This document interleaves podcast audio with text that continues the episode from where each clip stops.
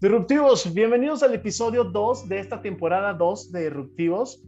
Y bien, ya estamos en el mes de junio. ¿Y qué significa esto? Que es el mes del orgullo.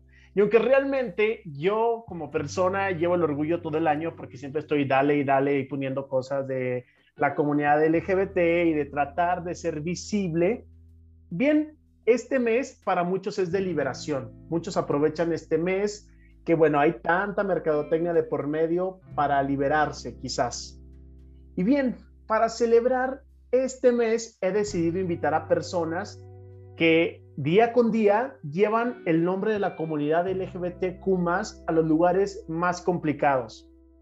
Ah, que están, ellos están dentro de áreas de la música coral, la ópera, la danza, la política. Y también vamos a tener una entrevista increíble con una mamá aliada y su hijo y el proceso que llevaron juntos. Pero sin más preámbulo, Hoy tengo conmigo de invitado a una persona que puedo considerar amigo, que admiro por su dedicación a un proyecto que es en esencia bellísimo, un proyecto del cual yo fui parte y a mí me cambió, me ayudó bastante en un proceso de aceptación. Aquí con nosotros, Oscar Urtuzastegui, director ejecutivo del Coro Gay de la Ciudad de México y miembro fundador de este mismo. Bienvenido, Oscar, ¿cómo estás? Miguel Ángel, muchísimas gracias, mucho gusto y gracias por la invitación. Qué honor, qué gusto. No, ese es mío. Pues bien, muy contento. Este, pues bueno, ya tú lo dijiste, este mes, este mes es, bueno, siempre es, es, es muy especial. Y el otro día inclusive estaba viendo un meme que uno se acuesta el mayo y de repente apareces en junio y todo es color arcoíris, ¿no? Así este año me pasó y, y bueno, con muchísimas actividades a pesar de pandemia y, con actividades del coro, evidentemente. Entonces, muy contento, muy, muy contento. Claro, ¿tú qué piensas de lo que mucha gente opina de que el mes del orgullo es mucha mercadotecnia, que las empresas se aprovechan de la comunidad porque ahora todo es arcoíris, realmente para donde voltees? ¿Tú qué opinas de este tema? Pues sí, fíjate, o sea, o sea, sí estoy de acuerdo con eso, pero a la vez creo que son estas oportunidades de tener esta visibilidad extra, ¿no? Yo inclusive, este, acabo de ir al supermercado a Antier y, me sorprendió de manera, de manera especial. Creo que es la primera vez que veo un área dedicada únicamente a cuestiones de, del orgullo, cosa que se me hace pues ya muy importante, ¿no? Entonces esta visibilidad creo que es también el mes en donde tenemos que aprovecharlo y tener la mayor visibilidad posible y tratar de procurarlo al igual que todos los otros movimientos, el feminista y todos estos, procurar que se mantenga durante todo el año pero aprovechar estos momentos, todo este mes de hacer pues el mayor ruido, el la mayor promoción, la mayor, lo mismo que tú haces, ¿no? Tener esta visibilidad, tener esta, esta lucha constante por, por los derechos de toda, toda la comunidad, ¿no? Eso es creo que lo valioso de este mes. Claro, fíjate que a mí sí me causaba antes un conflicto muy grande el decir, ay, las empresas nada más están aprovechando de nosotros, toman ventaja de nosotros, pero ahora lo veo como una oportunidad de alcance y de visibilidad a forma global, porque tomas empresas ya que no son empresas de, la colonia, son empresas a nivel mundial que quieras o no, si llevan una retribución de esto, si están generando dinero, ok, háganlo, pero hasta cierto punto nos están, nos están dando entrada para que nos vean, para que estas abuelitas que van al súper, ¿no? Y vean esta área gay, van a preguntarse esto de qué es y sepan que estamos ahí. En cierta manera o indirectamente, sí nos están dando una oportunidad pues de, visibilizarnos. Y creo que yo que es bueno, pero hablando de visibilizar, ¿qué más disruptivo, qué más transgresor que el nombre coro gay de la Ciudad de México? Porque qué conflicto causa en las redes sociales cuando coro gay y toda la gente, ¿por qué coro gay? ¿Por qué no solo son coro? ¿Por qué no es coro de hombres? ¿O por qué gay? Y es una palabra de tres letras que causa un conflicto. Platícanos más, ¿por qué el nombre? Terrible, sí, fíjate que es, es, algo que a lo largo de justo este mes, en el mes de junio, estamos cumpliendo ya nuestro octavo aniversario y al día de hoy sigue siendo una de las cosas que más ruido le hace a la gente el nombre y es, y nosotros definitivamente en el momento que se, que se escogió este nombre como tal, primero era que cubriera todo el, todo el paraguas de la comunidad y en segunda es también tener esta visibilidad, hacerlo muy presente y lo que nosotros siempre decimos es en el momento que esta palabra deje de tener este peso o cause todo este conflicto en las personas, es en el momento que nosotros lo cambiaremos. Pero mientras siga causando problemas, siga causando conflicto, que la gente lo vea como algo malo inclusive, es necesario tener esta visibilidad. Y bueno, tú estuviste en el coro y lo viste. Una de las grandes cosas de, de, este colectivo es la diversidad que tenemos, ¿no? la diversidad de edades, de, de cuerpos, de, o sea, hay todo, ¿no? Y eso es, qué mejor ejemplo que eso, ¿no? Ver esa diversidad y que te transmita pues algo a través de la música, del canto, ¿no? Claro, ¿por qué crees que la gente asume gay como de puros hombres y no ven toda la, todo lo que se cubre dentro de esta palabra, todo lo que envuelve? Fíjate que, o sea, definitivamente creo que sí hay, hay una cuestión, o sea, primero esta eh, heteronormatividad tan fuerte, ¿no? En donde está como muy basado en, la, en, la, en, esta cuestión de, la masculinidad, ¿no? El, el macho y como, pero también hay, hay, hay mucha falta de, o sea, definitivamente es la educación, ¿no? O sea, la educación es algo que nos falta tanto, de verdad, tanto en, este, en, en, en, muchísimos temas, pero en lo que refiere a la comunidad LGBT más, es, es darle visibilidad a toda la comunidad, a toda la diferencia y que, y que la gente lo aprenda como, como siempre digo yo, como esta, que vean que hay, existen todas esta, esta diversidad y que puedan, de repente es esta, que alguien se acerque contigo y te diga, oye, es que yo siento que, sea, no me atraen los hombres, pero tampoco me atraen las mujeres, o me atraen ambos y, no saben ponerlo en las palabras. Entonces creo que es esta parte que nos corresponde siempre, el, hacer una educación y, fomentar este tipo de, información correcta. Claro, una de las maravillas del coro, y a mí algo que a mí me llama mucho la atención, fue toda la diversidad, porque de hecho no es únicamente los miembros del coro no son únicamente o exclusivos de la comunidad LGBTQ. Tenemos gente, cuando yo estuve, gente heterosexual, gente transexual, o sea, a ver un bisexual, Bisexual también tenemos. Bisexual, vaya, no, no me lo sabía.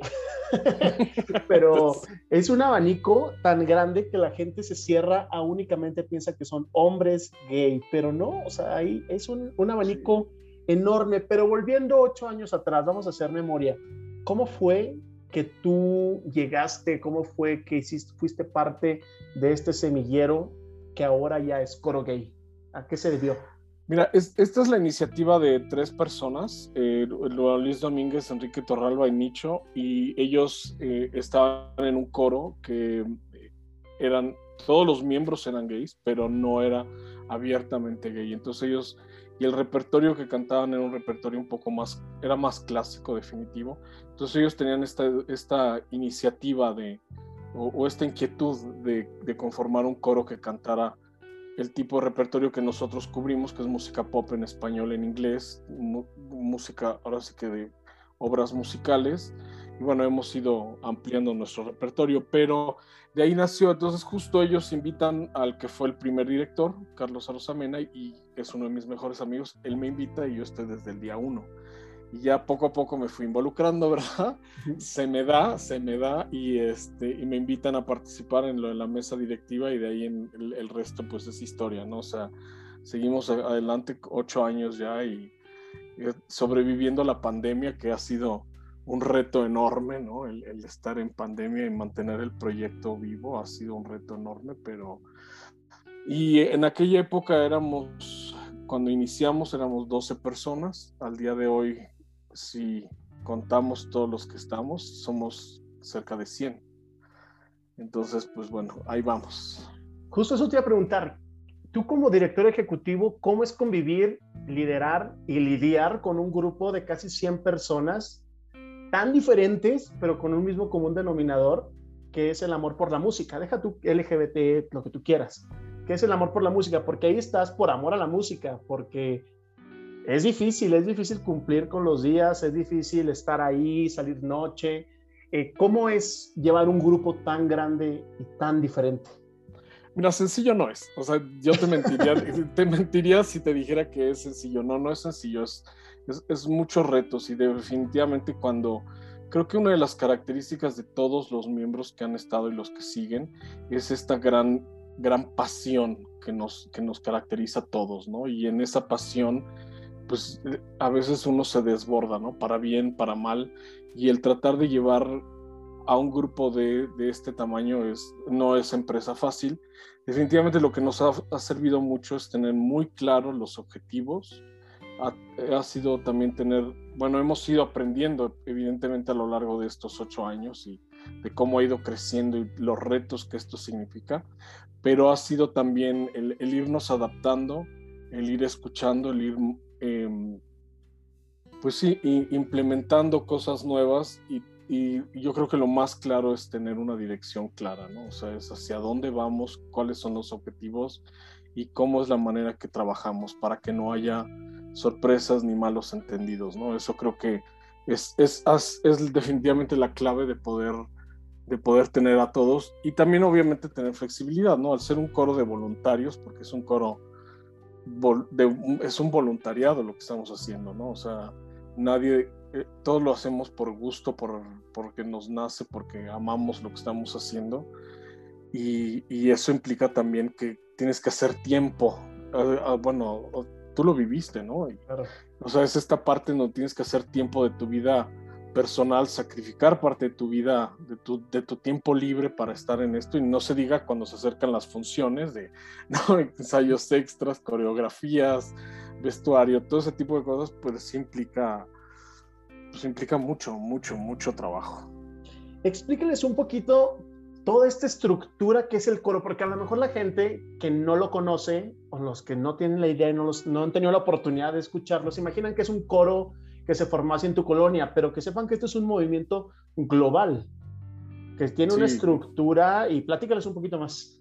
Eh, eh, este movimiento nace eh, hace 42 años, justo en el momento que matan a Harvey Milk en, en, en las escaleras de, del Palacio de Gobierno de la ciudad de San Francisco. Se estaba empezando a formar, pero este coro llaman en el momento que matan como parte de una protesta para llegar y hacer una canción y, de ahí en adelante es, es, un movimiento que ha, pues bueno, ha sobrevivido estos, ha sobrevivido pandemias como lo fue el VIH, ¿no? En su momento, que fue una pandemia muy similar o inclusive creo que un poco más fuerte que esta. Pero, pero y tío, ha sobrevivido. En, Norteamérica es un movimiento muy fuerte, es, es algo que, que, ha tomado una fuerza increíble. Digo, hay ciudades en donde hay inclusive tres coros gays, o sea, no uno, sino tres. Entonces eso pues habla de, de, la aceptación y de lo grande que es este movimiento. Tenemos la suerte de que ya es, es global, muy bien lo dijiste, porque está prácticamente ya en todos los continentes del mundo. Y ahorita, y bueno, estamos muy contentos que en Latinoamérica ahorita se están formando, eh, se, forma, se están formando ahorita, en, tan siquiera en México, dos, eh, paralelamente es el coro gay de la ciudad de, en Ciudad Juárez, en la ciudad de Tijuana, está el de Puerto Vallarta, ahorita se está formando también, justo están haciendo el mes pasado, el coro gay de la ciudad de Lima, hay un coro de hombres gay de la ciudad de Rosario, Argentina, y hay otro de un coro de hombres gay en la ciudad de Montevideo. Entonces eso es parte de lo que, ha ido creciendo, ¿no? O sea, todos tenemos una historia similar de cómo nacemos a diferentes tiempos conforme ha ido avanzando. Yo creo que en el momento son momentos históricos cuando se puede formar esto, ¿no? Hay un momento en donde, por ejemplo, nosotros ya teníamos una sociedad en donde ya te podías casar, ¿no? En donde ya podías adaptar, mínimo aquí en Ciudad de México. Ya cuando hay un reconocimiento de ese tipo, ya los derechos se siguen luchando y se siguen luchando por obtenerlos, pero ya hay, una, ya hay un, un antecedente, ya hay una aceptación. Entonces, hay asociaciones internacionales, hay una en Canadá que, que, congrega a todos los coros canadienses, hay, otro hay una en Europa, hay otra en, en todo lo que es la parte pues, de, de Australia, toda esa zona. Australia, Nueva Zelanda. Y, bueno, la que en, donde nosotros pertenecemos, que se llama GALA, que es Gay and Lesbian Association of Chorus, que es la que está ahorita en Norteamérica y la idea es que cubra también todo, este, pues bueno, Latinoamérica. Y yo sí tengo que hacer el comercial, ¿verdad? Porque soy, soy el primer latinoamericano que está en la mesa directiva de Gala, entonces pues es una responsabilidad enorme estar ahí y pues, representar a toda Latinoamérica, ¿no? Entonces hacerlos, hacer mucho más visible nuestros países, ¿no? Claro, y no solo, es, no solo eso, sino que también estuviste en Londres llevando a este proyecto del coro. Platícanos un poco más de esto. Pues, mira, eso fue una cuestión así, bueno, mi compañero Luis Domínguez de repente me dice, oye, están dando becas de, del, British Council, ¿no? Por parte de la Embajada eh, Británica, y son proyectos culturales y, bueno, puedes aplicar. Aplicamos, en este caso, éramos 350 proyectos, de los cuales eh, entre los 10 finalistas quedó el Coro Gay Ciudad de México conmigo al frente. Y pues bueno, fue realmente una experiencia maravillosa. Tuve la gran suerte que fuera antes de pandemia, tuve la suerte de ir a Londres porque acaba de repetirse ahorita la segunda generación y todo fue virtual. Entonces, pero la experiencia de haber ido y todo lo que se aprendió también y, definitivamente eh, fue el valor que tuvieron ellos, bueno, el, el, valor que le dieron al proyecto, ¿no? Cuando evaluaron toda la historia, toda la documentación que nosotros entregamos a lo largo de estos ocho años hemos tenido 102 presentaciones, recitales, y eso pues habla de, pues a lo mejor para muchos van a decir, híjole, en ocho años 100 presentaciones no es mucho, pero bueno, Miguel les puede decir muy claramente que no son, no es cosa fácil, no es nada sencillo de repente organizarte y, y estar ahí, ir a los diferentes lugares, pero pues estamos muy orgullosos de nuestra historia y de lo que hemos logrado. Claro, y esto que cuentas es muy interesante para aquellas personas que, que no saben a dónde te lleva un coro gay. Te abre oportunidades, abre oportunidades de visibilización, abre oportunidades de viajar a Londres, de estar dentro de una mesa directiva, ahora sí a nivel este, pues de gala. Entonces, no es cualquier cosa un coro, no es cualquier cosa llevarlo. Y hay una pregunta ahí que muchos se hacen, ¿no? Eh, del activismo que hace el coro, porque se ha escuchado que el coro no hace activismo, que el coro este, le gusta más este, como el medio artístico, pero me gustaría que tú explicaras el, el activismo que hace el coro, qué es lo que hace el coro y cómo es que el coro participa dentro de la comunidad para dar esta visibilidad? ¿Qué es lo que hace el coro para que la gente lo entienda? Porque hay gente que realmente no, no lo no acaba de entender. ¿Qué hace? Mira, definitivamente creo que la primera y la más importante es la visibilidad que tiene ya con el puro nombre. Eso es. Esa es como la, primera. Y la segunda es de repente cuando no de repente, en el momento que, que, ven a este grupo, a esta diversidad de personas sobre un escenario, en donde ven tamaños, colores, sabores, toda la, toda la diversidad que hay en el escenario donde, y en, en, varias ocasiones hemos tenido también eh, como parte de, de, las presentaciones que se, se les pregunta a, las, a, los miembros del coro a qué se dedican, también esto en donde poder, poder dar este mensaje de decir, no nos dedicamos únicamente a una profesión en específico o a dos profesiones, donde los, muchos medios nos han encasillado. Entonces realmente tienes médicos, tienes doctores, tienes ingenieros, tienes arquitectos, contadores, o sea, gente que se dedica a sistemas, o sea, e, es, es una variedad. Es, y, y, es esta parte en donde definitivamente es, es, es, muy importante. Y la otra es cuando hemos tenido actividades muy grandes, bueno, los espectáculos que hemos producido nosotros, siempre damos un, un, un manifiesto donde estamos hablando sobre un tema en específico, en donde Hemos tenido la oportunidad de estar ya varias ocasiones en el Teatro de la Ciudad, dentro del festival entre, loca, entre lenchas vestidas y musculocas. Y, en el momento que tú tienes 1.300 personas de público, no todas son gays, no todas saben de los temas, y de repente das un manifiesto en donde estás hablando de los asesinatos de la comunidad trans, de donde estás hablando, son cosas que a lo mejor ellos en su vida han escuchado, y a lo mejor con que les pongas esta semilla de, de existe esto, pasa esto y nosotros podemos hacer esto, es, es, muy importante. Y definitivamente la otra es también la identificación que la gente puede tener con nosotros. O sea, en el momento que tú te presentas, uno de los más simbólicos para mí, de los muchos que hemos tenido cuando cantamos en un bajo puente de la glorieta de insurgentes, que llegamos a tener 400 personas de público y que la gente al final se te acerca, te felicita o llora contigo, no por lo feo que cantas, sino por lo que, por lo que le ¿no? Y, y, eso es maravilloso, o sea, ya les mueves y, ahí, en ese momento se les borra toda cuestión de decir, mira, son gays o, y yo no lo soy, y en ese momento se borra completo. Y creo que, creo que eso ha sido uno de los, de los, de los grandes logros del coro. Otra ha sido también que en muchas ocasiones se te acerca, nos pasó a nosotros en la ciudad de Cuautla, en el estado de Morelos, que una persona de la tercera edad dijo, ojalá hubiera algo así para que mi nieto pudiera pertenecer a este grupo.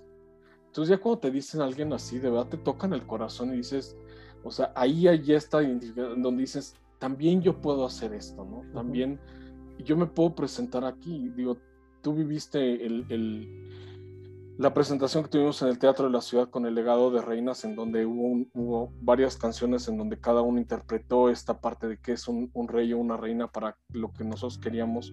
Y ahí fue ver esta 80 personas vestidas diferentes interpretando y, y, la gente enloqueció, ¿no? El público, no nada más nosotros, sino el mismo público. Y esta visibilidad creo que es, es muy importante. Y este mensaje de...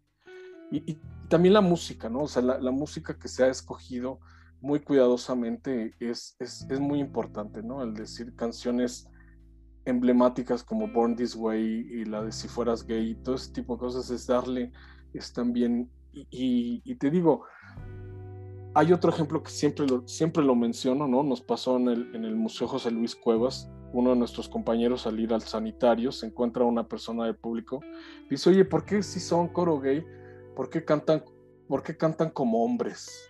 Entonces estas, estas ideas muy extrañas de, de, la gente, ¿no? Que, que, piensan que nosotros, o sea, tenemos que ser de, de, una manera en específico y no. Sea, a mí me ha pasado, eh, usamos eh, playeras muy llamativas con, con, diamantina inclusive, con glitter, y en el transporte público la gente de repente se me quedaba viendo el pecho y me veía la cara y me veía el pecho y me veía la cara como diciendo, no me corresponde a la idea que... Pero ahí está la diversidad, ¿no? Te están viendo y están identificando que tú eres parte de... y puedes ser muy diversa, ¿no?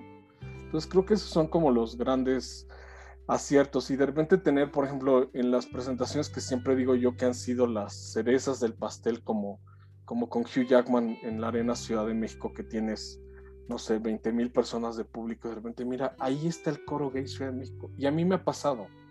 Conozco personas, oye, tú eres de ese coro, yo estuve en ese concierto, en ese momento no nos conocíamos, y de repente, oye, qué padre, y, me, y me, pasó, dice, mi hijo no sabes cómo lo enloquecieron. Y ahora hace referencia a ustedes porque él quiere, o sea, en este proceso salió del closet y en ese proceso él quiere también pertenecer a un grupo así. Entonces, te digo, es, esa es parte de, definitivamente del activismo. Y de repente vernos libres, vernos contentos, haciendo algo que nos llena y algo que hacemos aparte con mucho gusto muy profesionalmente. Claro, me consta la profesionalidad que, que, siempre llevan en el coro. Y algo que mencionabas bien interesante es el hecho de cuando estas presentaciones la gente se emociona tanto, que a mí me tocó vivirlo con ustedes, con, con Hugh Jackman y Teatro de la Ciudad, en donde ya tanta es la emoción y tanto te conectas tú con ellos y ellos contigo, que al final a mí me parecía increíble que la gente se acercara como si tú fueras un artista a pedirte fotos, abrazarte, ahí se rompe todo estigma que hay, se vuelve todo lo que somos, humanos, y son momentos que se quedan grabados para siempre que dices tú, cómo a través de la música, cómo a través del baile o de la danza que tienen unos compañeros que también hacen, cómo puedes conectar con las personas, cómo puedes llegar a ese lado humano. Pero ¿cuál es tu experiencia más grande del coro? ¿Cuál es, dices tú, este es el top de mi vida vivido con el coro y nunca lo voy a olvidar. Fíjate que, o sea, me, lo han preguntado muchas veces y, y, desde, desde, desde mi posición como en la, mesa directiva, hay dos, ¿no? O sea, la parte, la parte glamorosa de, de, los escenarios, esa es una, y la otra que, que ahorita voy a mencionar esa, pero hay una parte que es bien importante, la parte en el momento que hemos tocado y transformado vidas con los compañeros y compañeras y compañeros del coro. Definitivo, sí ha habido un antes y un después del coro para muchos de los participantes que han estado en el coro y eso ha sido, y creo que para bien, o sea, todas han sido para bien. Hemos visto evolución de varios compañeros en donde se han permitido experimentar, se han permitido conocer la diversidad, donde han, han utilizado al coro para salir del closet y donde han tenido unas respuestas maravillosas. Uno de mis compañeros de cuerda y, y invitó, justo en Legado de Reinas, invitó al papá y, nunca le dijeron a lo que iban, nunca le dijeron nada. El señor pues se sentó, fue un espectáculo de verdad enorme ese. Y cuando salió, lo único que pudo hacer el señor es abrazarlo y decirle que lo amaba, ¿no? Digo, ese tipo de historias de a mí me siguen, me siguen llegando, ¿no? uno de los compañeros también me pasó en, en, una de las ocasiones que cantamos en el Zócalo, en una de las marchas, cuando ves la plancha del Zócalo así enorme, se baja me abraza, me da las gracias y lloró por cinco minutos sin parar, con un sentimiento que yo dije, wow, o sea, esto a esta persona nunca en su vida se le va a olvidar. Y esas son cosas que de verdad hoy por hoy yo sigo, sigo, o sea, sigo atesorando las veces que hemos hecho viajes internacionales, ¿no? Que hay personas que fue la primera vez que en su vida que se habían subido un avión, la primera vez que habían estado en otro país, ¿no? Que de repente se, se, materializaron estos sueños de estar en la ciudad de Nueva York o en la ciudad de Los Ángeles, ¿no? Y eso es algo que toda su vida lo van a tener y, fue gracias al coro, ¿no? O sea, fue a, esta organización que es el coro. Y la otra parte, o sea, la otra, eh, digamos, eh, los glamorosos, pues obviamente, obviamente, bueno, Hugh Jackman, la, gira que hicimos con, con Mónica Naranjo, yo de verdad, el día que me paré y canté en el, en el Auditorio Nacional, bueno, ese día dije, mi vida, o sea, yo ya estoy más allá del bien y del mal. Esas, esas dos, también, bueno, cuando cantamos junto con Gloria Trevi en Los Ángeles, ¿no? Ver 20 mil personas ahí cantando una canción, así son experiencias que de verdad. Y, y, la, y las otras, digamos, las que no digo que, que no son la, la cereza del pastel, hubo las, ocasiones que hemos ido a las cárceles, ¿no? Ha sido, sí te mueve y te mueven fibras muy diferentes, ¿no? Y la colaboración que tuvimos con Ari Vera de Almas Cautivas, que adoro con toda mi alma a esta mujer y admiro profundamente, y de repente lo que ella decía, ¿no? El darles ese momento de libertad a través de la música, ¿no? La última ocasión que fuimos fue el de mujeres en Santa Marta Catitla y, y de repente ver ver cómo estaban conmovidas hasta las lágrimas y, eso es algo que yo personalmente, por ejemplo, ya trato de no ver a veces al público porque si no me pongo a llorar y entonces uno no puede llorar y cantar a la vez. Eso definitivamente no, solo que sean muy profesionales, pero, pero sí de repente ese sentimiento ¿no? de, ver al público. Cantamos también en una casa, en una casa de día, se llama para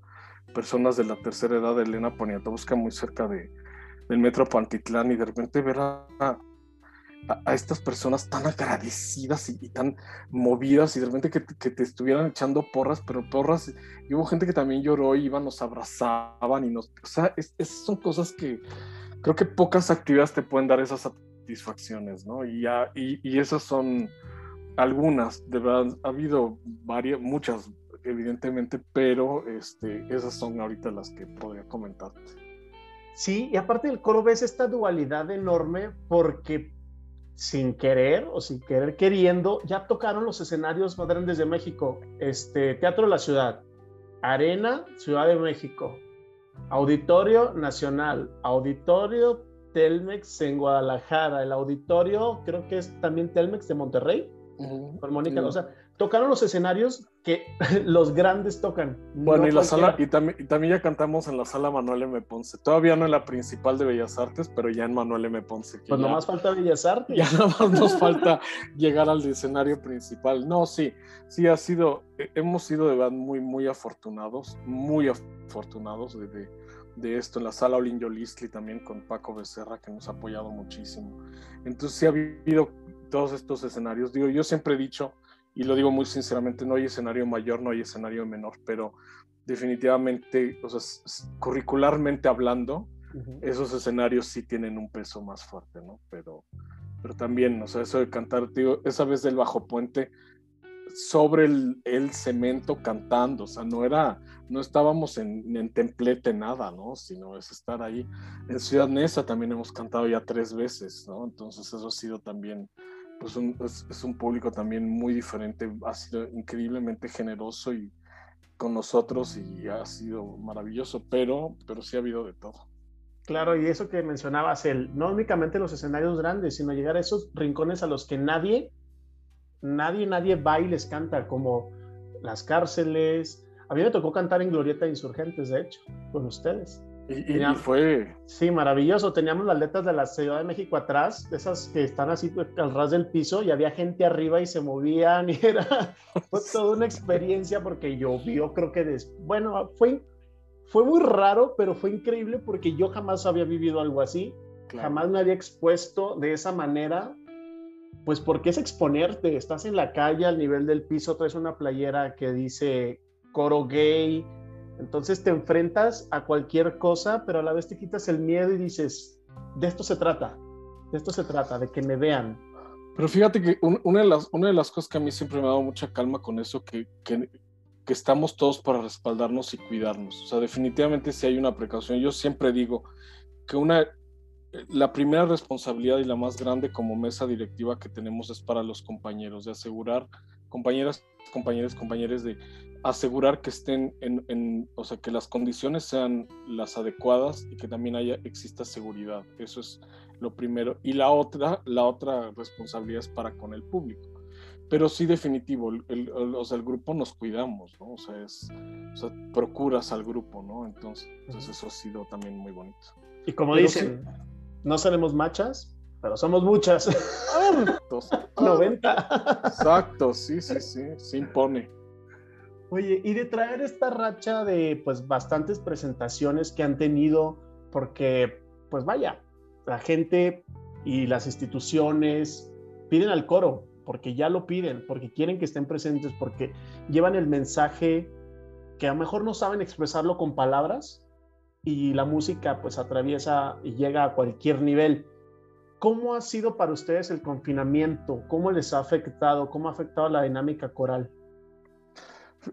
Bueno, yo creo que eso ha sido una, eh, bueno, a nivel mundial eh, hemos tenido que adaptarnos, no, no nada más en, la cuestión coral, sino también en la cuestión personal, profesional. O sea, creo que esta pandemia nos vino a enseñar muchas cosas, pero específicamente nosotros cuando tratamos de tener toda la o sea, lo más que pudiéramos de tecnología para tener este, esta... Ah, pues bueno, continuar con, con el trabajo que, que, veníamos haciendo. Definitivamente sí debo de reconocer la gran, gran, gran labor del maestro Antonio Spiri, porque sí, o sea, si alguien se, ha, si alguien se la, perdón mi francés, se la ha partido, es él. O sea, sí, es, sí, mis respetos, porque, o sea, yo trato de estar conectado en todos los ensayos a pesar de que no me toque, pero sí es de mucha energía lo que uno tiene que tener para llevar a un grupo a distancia y todo, pero hemos, hemos sido mucho más flexibles también en esta cuestión de, cómo pueden, eh, si pueden estar o no pueden estar. Hay muchas personas que tuvieron por cuestiones personales, profesionales y, otras razones pedir licencia. Eso ha sido algo que, bueno, nos tuvimos que adaptar todos.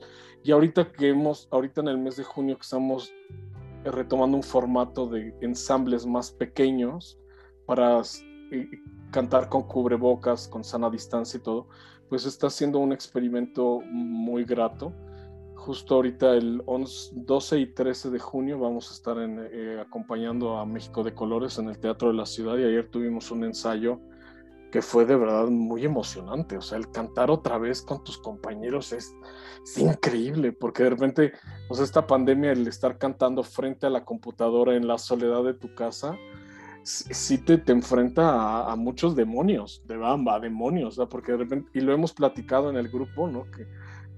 Y tú lo viviste, de repente cuando estás cobijado por, por, por, un grupo de personas, pues dices, bueno, si se me sale un poquito, me falla, o no sé, eh, a lo mejor no se nota tanto. Pero de repente el maestro dice, ahora canta tú solo. Y, o sea, sí, Pero, pero ha sido adaptarnos. Ahorita estamos muy emocionados de que poco a poco conforme se vaya avanzando todo el tema de la vacunación y todo, con mucho cuidado y muchas precauciones, podamos regresar ya a un formato, a un formato presencial. Esa es ahorita la gran, porque sí lo necesitamos. Y ayer eh, hubo un compañero en específico que teníamos, que no veíamos desde hace año y medio y inclusive rompió en lágrimas porque es tanta la emoción de sentirte ahí, de, escucharnos, de, verte, a lo mejor no de tocarte, pero de, que estás cantando con tus amigos, ¿no? Entonces, no ha sido un proceso sencillo, definitivo, ¿no? O sea, muchos hemos querido, y me incluyo yo, tirar la toalla, pero, pero por el otro lado es e, este amor al proyecto y este amor a, a que esto debe de continuar, ¿no? Yo siempre he dicho, el sueño de, los fundadores y mío también es de que esto sea una cosa que dure toda la vida, ¿no? Que se vaya pasando por generaciones, nuevas mesas directivas, nuevas, nuevas personas. Eso sería pues un sueño, ¿no? O sea, como el coro de San Francisco, ¿no? Que es, es el más longevo, ya tiene 42 años. Son 300, eran 350 personas que lo conformaban. Ahorita por pandemia también son menos de 100. A todos nos ha pegado, ¿no? Chicos grandes, hay muchos que que sí definitivamente pusieron pausa a las actividades porque no se adaptaron a este medio electrónico, pero pues bueno, ahí estamos echándole ganas. Oscar, ¿cómo vas a festejar el mes del orgullo? Híjole, mira, como te dije, fue así cuando desperté al día siguiente, fue así como, ah, todo color, este, pues mira, definitivamente, y, y sí te puedo decir, muy dedicado al coro, o sea, ahorita yo te puedo decir de, de 31, de 30 días que tiene el mes, y yo tengo 10 días en donde no tengo una actividad con el coro. O sea, el resto es ensayo, entrevista, presentación y todo. Y de verdad es, es, tan bonito. O sea, ahorita, justo hoy lo estaba pensando, o sea, qué, alegría poder. Y, y, yo siempre he dicho, para mí sigue siendo uno de mis grandes, en el mes del orgullo, uno de mis mayores orgullos, es pertenecer a este grupo y, lo digo de verdad con, con un amor increíble. Yo siempre en algún momento de mi vida soñé con hacer un activismo a, través del arte y de repente llegó a mi vida el, coro y el coro nos tiene aquí y, aquí estamos, ¿no? O sea, es, es, increíble.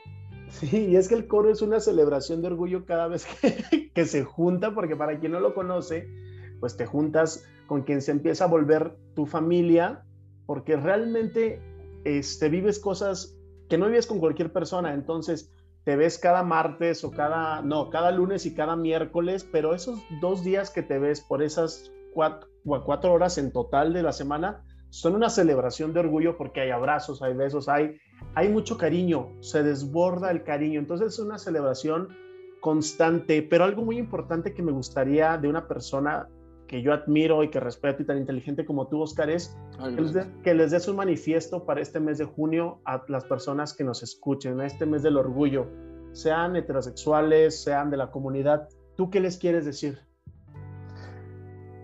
Que vivan, vivan cada instante en toda la plenitud, que lo vivan en toda la diversidad, que, que, que lo respiren, que lo sientan en cada poro y aquellas personas que son nuestros aliados, que se den la oportunidad de conocer, que se den la oportunidad de aprender todavía más de, lo, de toda esta riqueza que hay, ¿no? O sea, habemos millones de personas en todo el mundo y, tan diverso. El coro es solo un pequeñito ejemplo de la potencia que tenemos, ¿no? Y nosotros hoy por hoy seguimos siendo muy orgullosos de que el talento, Miguel fue uno de ellos, que estaba bailando, estaba cantando, haciendo vestuario. Entonces, toda esta, de verdad, todo este talento es, es, algo que definitivamente el, el, estar cómodos en tu piel, el estar, el, el ser aceptado, te cambia la vida. Y eso digo, o sea, aceptarnos uno mismo y que la gente alrededor te acepte, ¿no? Que, que, sea, siempre hemos dicho, no es cuestión de tolerar, es cuestión de respetar y de aceptar a la persona. Y eso es lo más importante, respetemos para mí. Sí, respetar y tener empatía. Tolerar la palabra tolerar a mí no me gusta. A mí tampoco. Como, tú lo dices, Y a mí el coro, como mencionaba Oscar, a mí, me, a mí sí me transformó porque yo llegué un poquito con muchos prejuicios y yo tenía mucho miedo de mí mismo, mucho miedo de, de ese lado femenino. Y como dice Oscar, dentro del coro empiezas a explotar cosas que ni tú conocías, aunque no, no bailo muy bien, pero decidí soltarme a bailar y que no, si bailas muy bien, perdón, te tengo que interrumpir, pero si bailas muy bien. O sea, lo que hiciste en ese escenario, de verdad, o sea, habemos gente como yo que tenemos como cuatro pies izquierdos y no, bueno. sí, y que, y que te vieran y decir, lo hago, el cantar ya de aventarte a cantar, pues lo hago. Y yo aprendí a coser gracias al coro, porque íbamos a tener ese concierto de legado de reinas y nos teníamos que hacer un vestuario que reflejara a tu rey. Entonces cada uno tiene ideas muy locas y por lo que yo quería hacer, pues en París City, pues no, no lo conseguías. Entonces es, ¿cómo hago algo que yo quiero? Pues ni modo. Agarré literal aguja, telas de la parisina y yo cosiendo a mano y ahí fue donde le encontré el gusto. Ya después me regalaron mi maquinita de coser, pero ese fue hecho manual y aprendí a partir de ahí, le encontré el gusto y le quité el miedo y le quité el estigma y le, le quité el género a la costura. Ya no es mujer-hombre, es, es costura. Entonces, el coro da esas oportunidades que jamás te imaginas que van a suceder por llegar ahí. Oscar. Yo me, subí, yo me subí en tacones, o sea, ya andaba yo taconado, pues, o sea, y dime tú, o también, ¿no? Sí, también en Dragatitlán me puse mis botas de tacón. Ah, ya, ves, somos dos. Somos dos, somos muchos. Oscar, este, publicidad, diles dónde los pueden ir a ver para que se empapen de esta experiencia del coro gay. Pues mira, ahorita principalmente les pedimos que nos sigan en nuestras redes sociales, que estamos como Coro Gay Ciudad de México en Facebook, en, en Instagram y en Twitter estamos como CGCDMX. Y ahorita, bueno, vamos a tener el 12 y 13.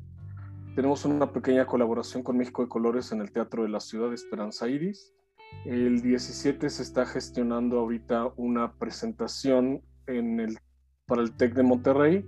Después tenemos el 25, vamos a estar en, en una galería, en una inauguración, pero ahí van a hacer también una colaboración pequeña. Es a las 19 horas en Lucerna número 1.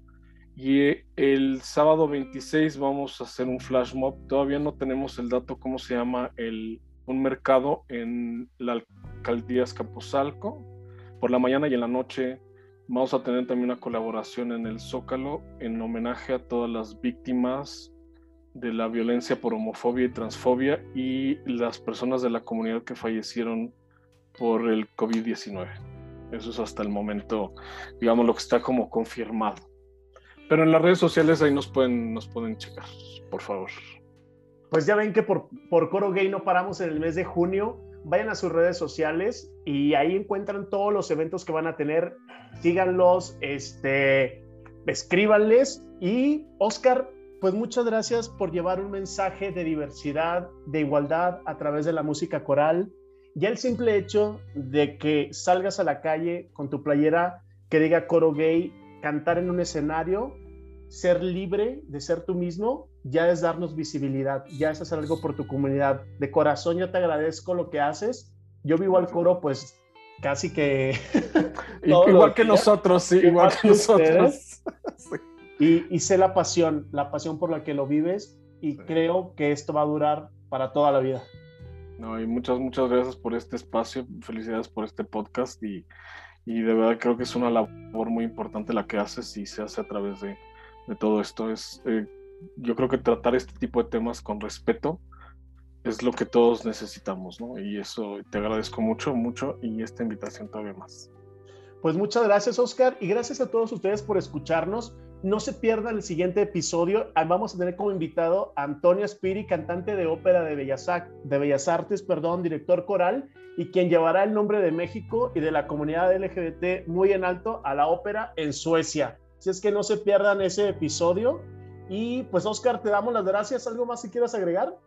No, no, nada, pues que, que, bueno, no nada más este mes sean amigos de la diversidad, sean aliados, es todo el año y aquellos que son parte de la comunidad, hay que vivirlo muy plenamente y disfrutar este mes y todo el resto del año. Ya lo dijo Oscar, vivan el orgullo los 365 días del año. Les mando un abrazo a todos y nos vemos, nos vemos pronto. Adiós. Bye.